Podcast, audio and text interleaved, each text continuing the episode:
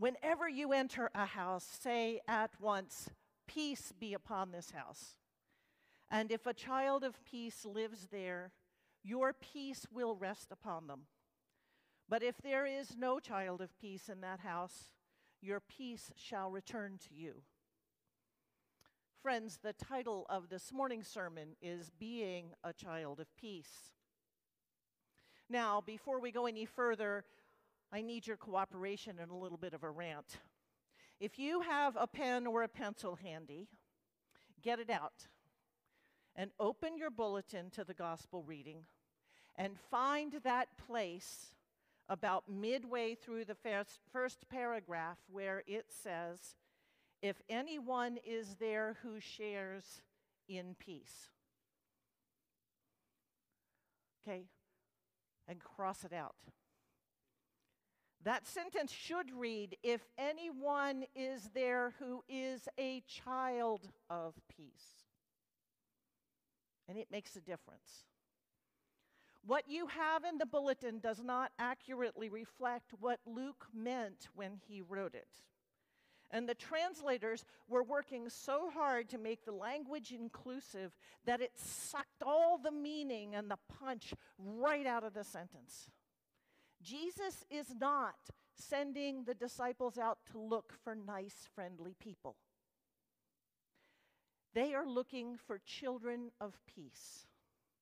And by that, Jesus means those who are willing to hear the good news that Jesus of Nazareth is the Messiah and who believe he is bringing God's kingdom into the world. What Jesus is saying here to the disciples probably had much more punch in the Aramaic that he used than it did even in the Greek. What he tells them is that they should enter a house and wish. Actually, it means enact or invoke shalom on that house. And that if a child of shalom lives in that house, then that shalom shall rest on that person. It shall be shared with that person. Shalom is something real, it's not just an abstract idea. Shalom is not just peace in the, with the absence of conflict, and in fact, it can often create more conflict than it eliminates at first, because shalom is about God's priorities. It is peace because one is at peace with God, blessed with God, and filled with the Spirit of God in the center of God's will. Psalm 85 says, Righteousness and peace will kiss.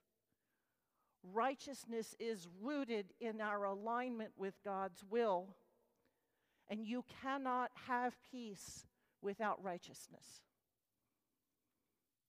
Peace encompasses shalom and wholeness and healing and salvation. It is the benediction for the return of all things to what they were when God created them and pronounced them all so very good. That is what peace is for. And in the Bible, shalom is often a circumlocution for God, a way of getting around saying the divine name and and packing all that other meaning of shalom into the sentence at the same time. You know, Jesus says, Blessed are the peacemakers, for they shall be called children of God. The child of peace in the house that the disciple enters is the child of God, the child of shalom. And Jesus is using that word in both sentences in this passage. He's sending out the disciples to all the cities and towns of Samaria, a place that was hostile to Jews and their gods, or their God, rather.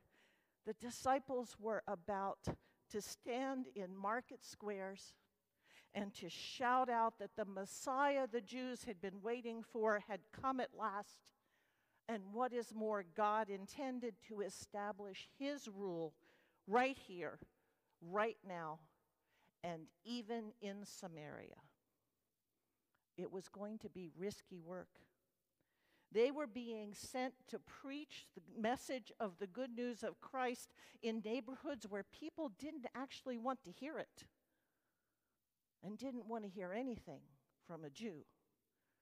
From a simply practical standpoint, shalom, the peace of the presence of God, was going to be essential to them as they went about the work that Christ had sent them to do. Now, there's a spiritual side to this. Saying, Peace be upon this house, works like a blessing or a benediction. Saying it makes it so.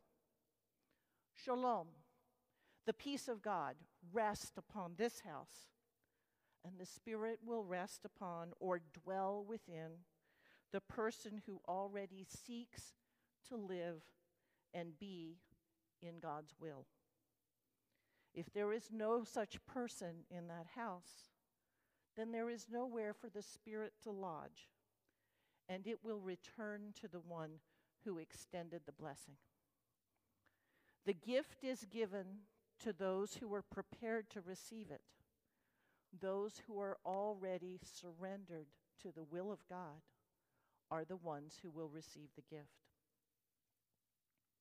So, how do we get to the place where we can recognize a child of peace? How do we become children of peace ourselves? Well, the first thing we have to do is we have to get rid of our notion that peace and tranquility are synonyms. Shalom is about God. And God is not necessarily about tranquility. Think about it. When Jesus sends a group of disciples into Samaria, they're going into hostile territory. These were places where one giving one's allegiance to a Jewish carpenter from Galilee was going to tear apart families and whole communities.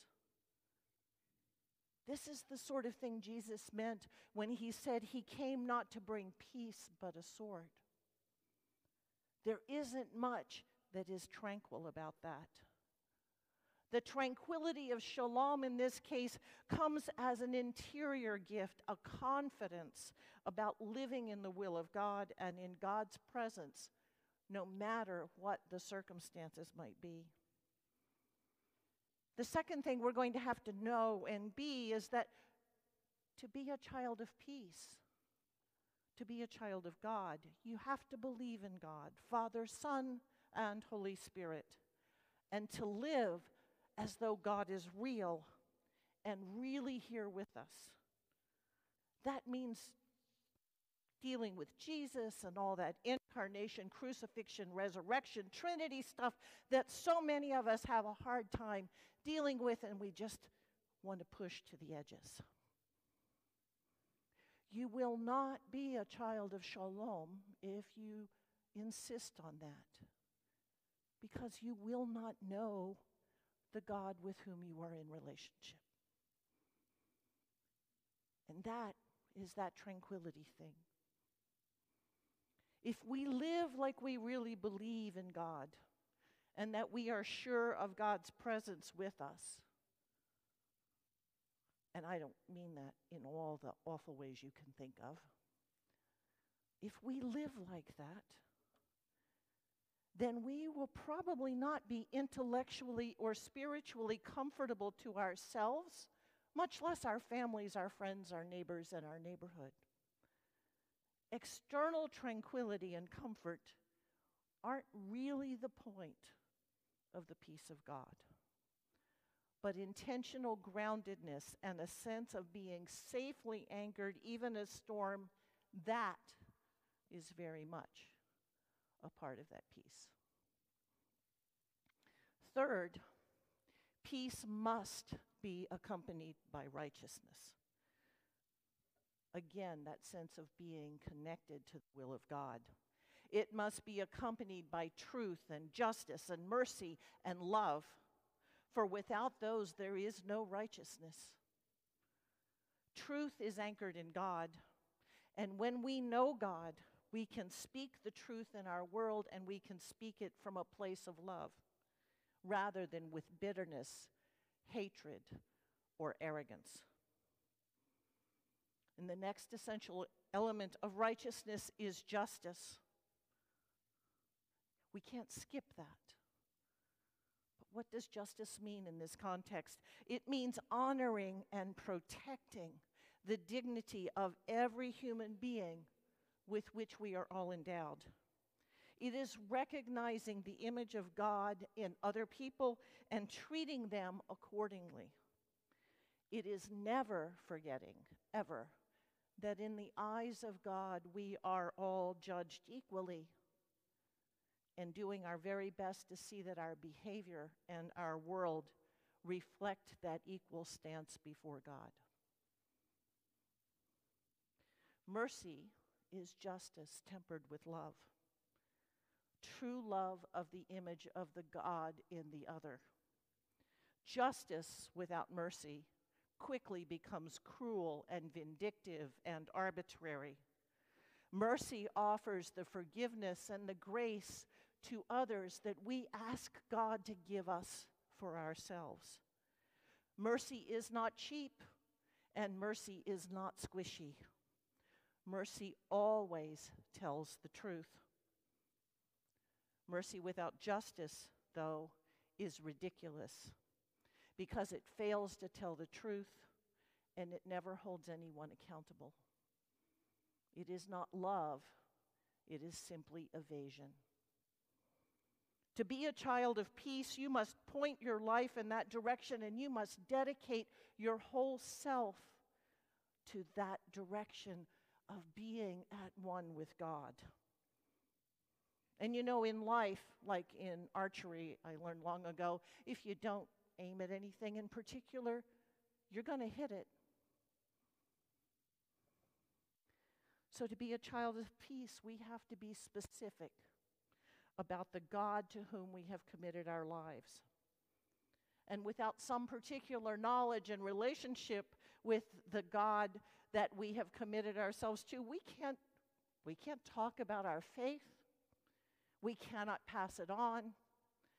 It cannot have any impact on others. And any love or truth or justice or mercy that we attempt to bring in the world will only be small and distorted and twisted. It won't be true shalom at all because the healing and peace and the complete restoration of all creation for which we all long comes only through Christ, only through God.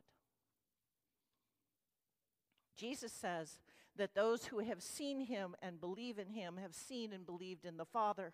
And it seems to me that for us, that's a really good place to start.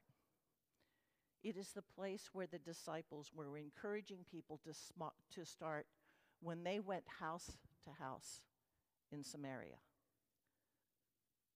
Shalom is ultimately about being surrendered to God, about being willing to commit to having a real God, not a God of our imaginations, not a God of the philosophers, not some abstract idea that floats around outside of us. And it is about living as though we matter to God and God matters in our lives. Now, if you do those things, you will be a child of shalom, a child of peace. God's presence will be in you and with you, anchoring you and shaping everything that you do.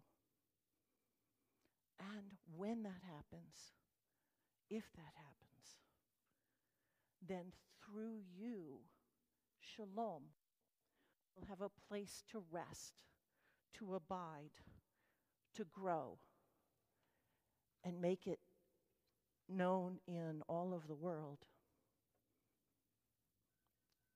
And then then we can truly call ourselves children of God.